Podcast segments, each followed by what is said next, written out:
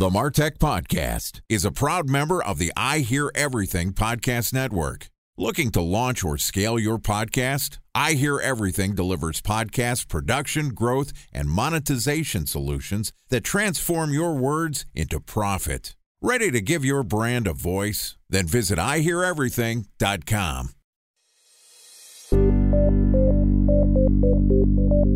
From advertising to software as a service to data. Across all of our programs and clients, we've seen a 55 to 65% open rate. Getting brands authentically integrated into content performs better than TV advertising. Typical lifespan of an article is about 24 to 36 hours.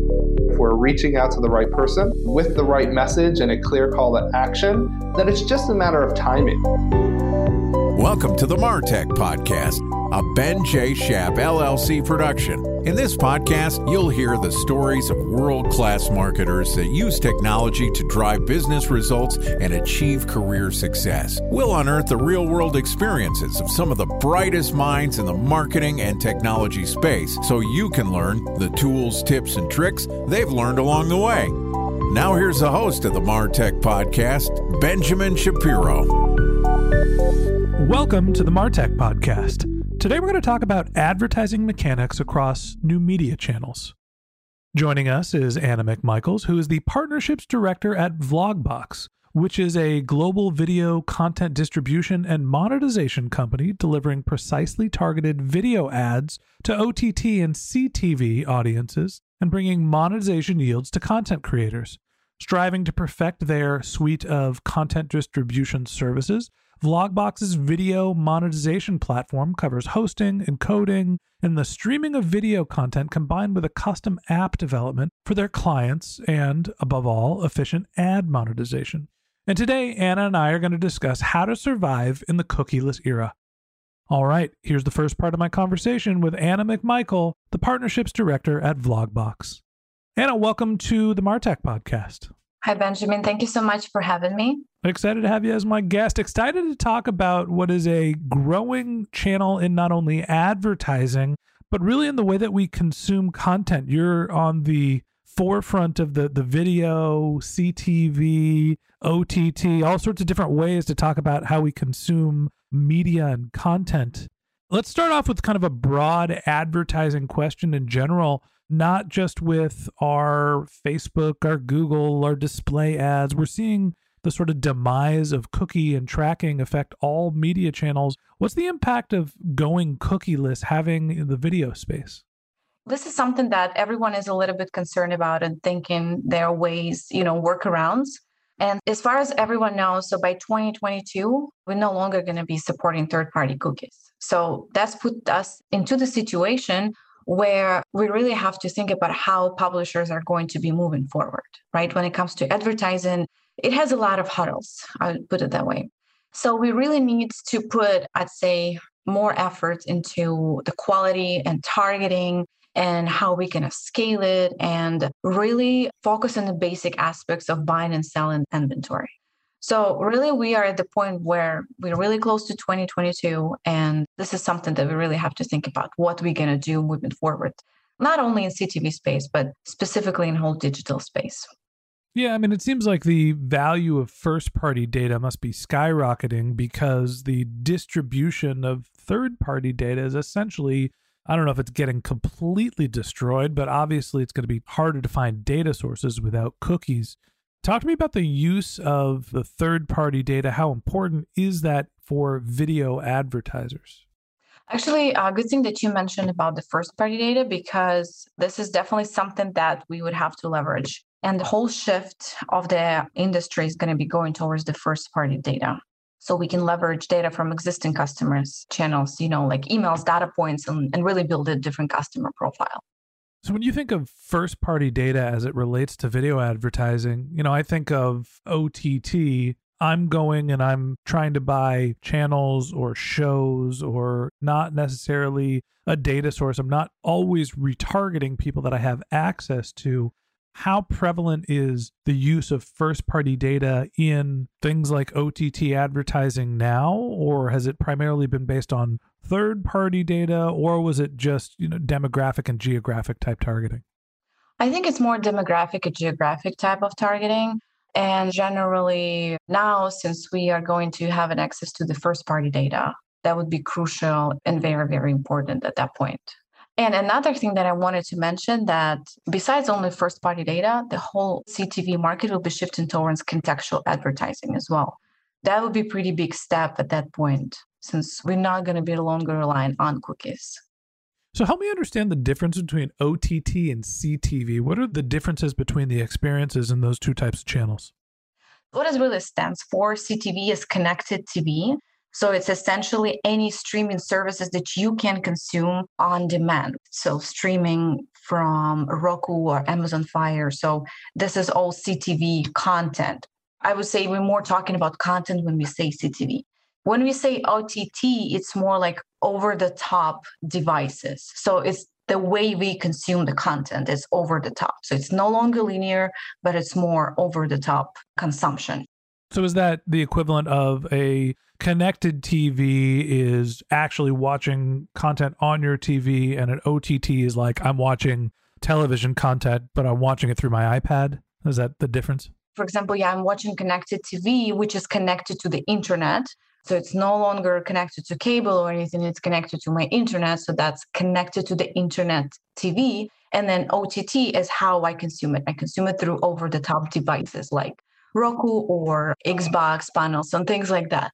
Okay, so connected TV experiences and OTT, basically the differentiation between the two, and thank you for the clarification, is if you have a set top box, that is OTT, that is a connected device, but you can be watching connected TV on pretty much any device, whether it's iPad, including your Roku's and your you know Apple TVs and whatnot. Yeah, basically. So when we think about surviving this cookieless era, whether it's consuming media on a mobile device or a tablet experience or actually watching it on the big screen, what are the ways that video advertisers are going to continue to be able to be successful without access to that third party cookie data? There's really few options. Like I said, leverage first party data and contextual advertising.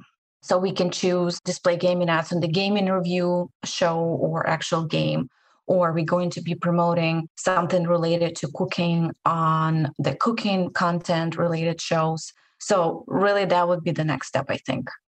A special thanks to our presenting sponsor, Mutinex. Ready to take your team from I think to I know? Then join brands like Samsung, ING, and Asahi who make better marketing decisions with Mutinex. Mutinex Growth OS, the marketing mix modeling platform that makes measuring ROI fast, easy, and cost effective. Request a demo at mutinex.co. That's M U T I N E X.co. Time for a one minute break to hear from our presenting sponsor, Mutinex. In 1919, John Wanamaker said, Half the money I spend on advertising is wasted. I just don't know which half. Well, the advertising landscape has changed since then, and instead of reaching your audience on two channels, you're probably reaching them on 20.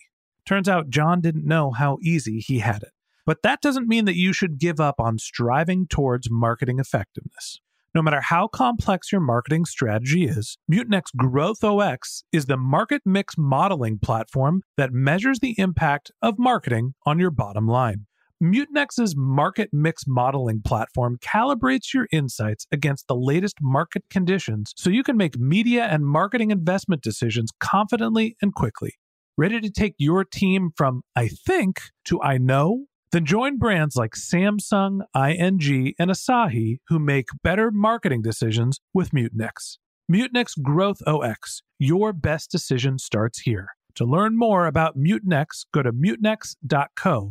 That's M U T I N E X dot co. Okay, here's the rest of today's interview.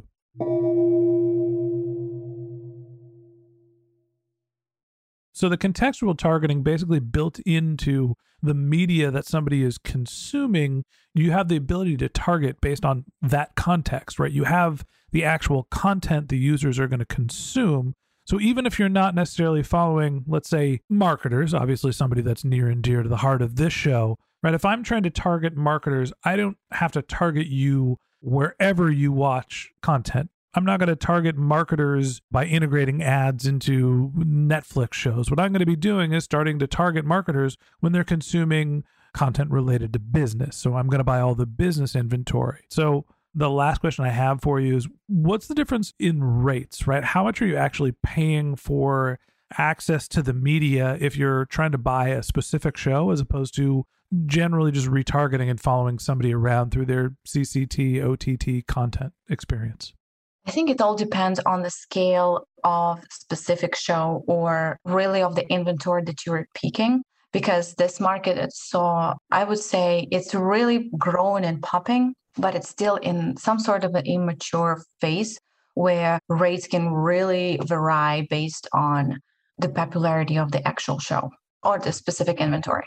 I guess the devil's in the details. If you're trying to target people with a net wealth over a million dollars and you've got a list of emails and you're directly retargeting high net value consumers, that's going to be expensive. If you're going for a show that doesn't have a wide reach, doesn't have a very defined audience, that might be cheap. And on the flip side, if you're trying to advertise on the most popular show in the world or you're trying to reach general consumers, those rates can flip flop. So it's an interesting thing to think about how, in the television advertising space, even though we have the ability to do all these advanced targeting, that industry might not necessarily be as impacted as something like digital marketing, social media marketing.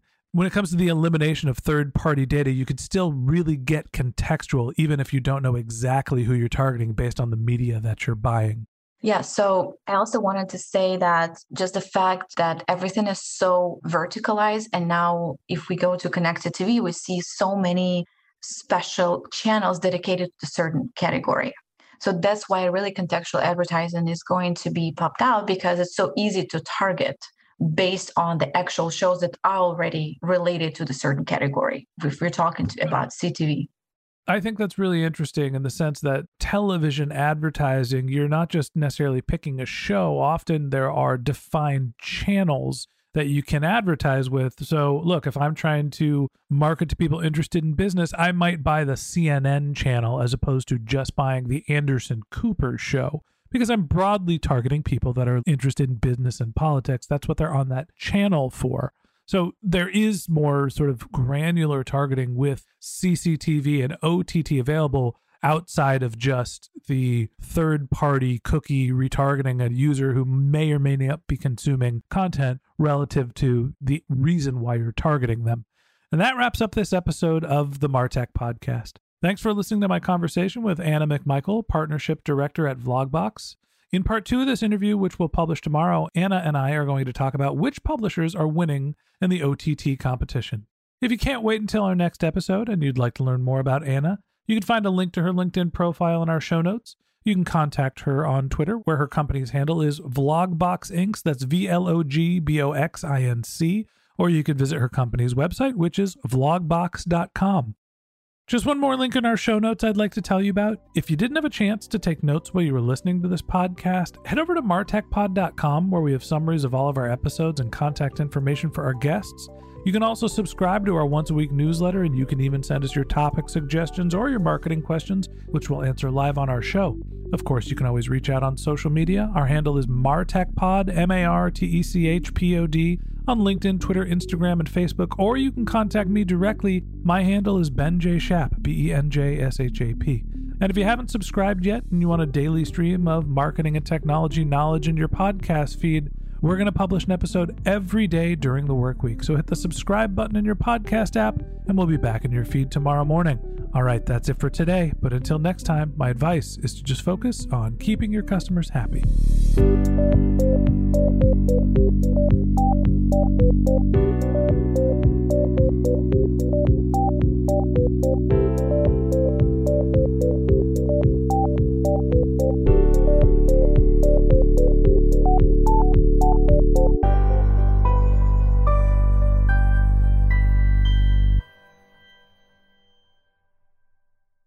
Thanks for listening to the Martech Podcast, and I Hear Everything production.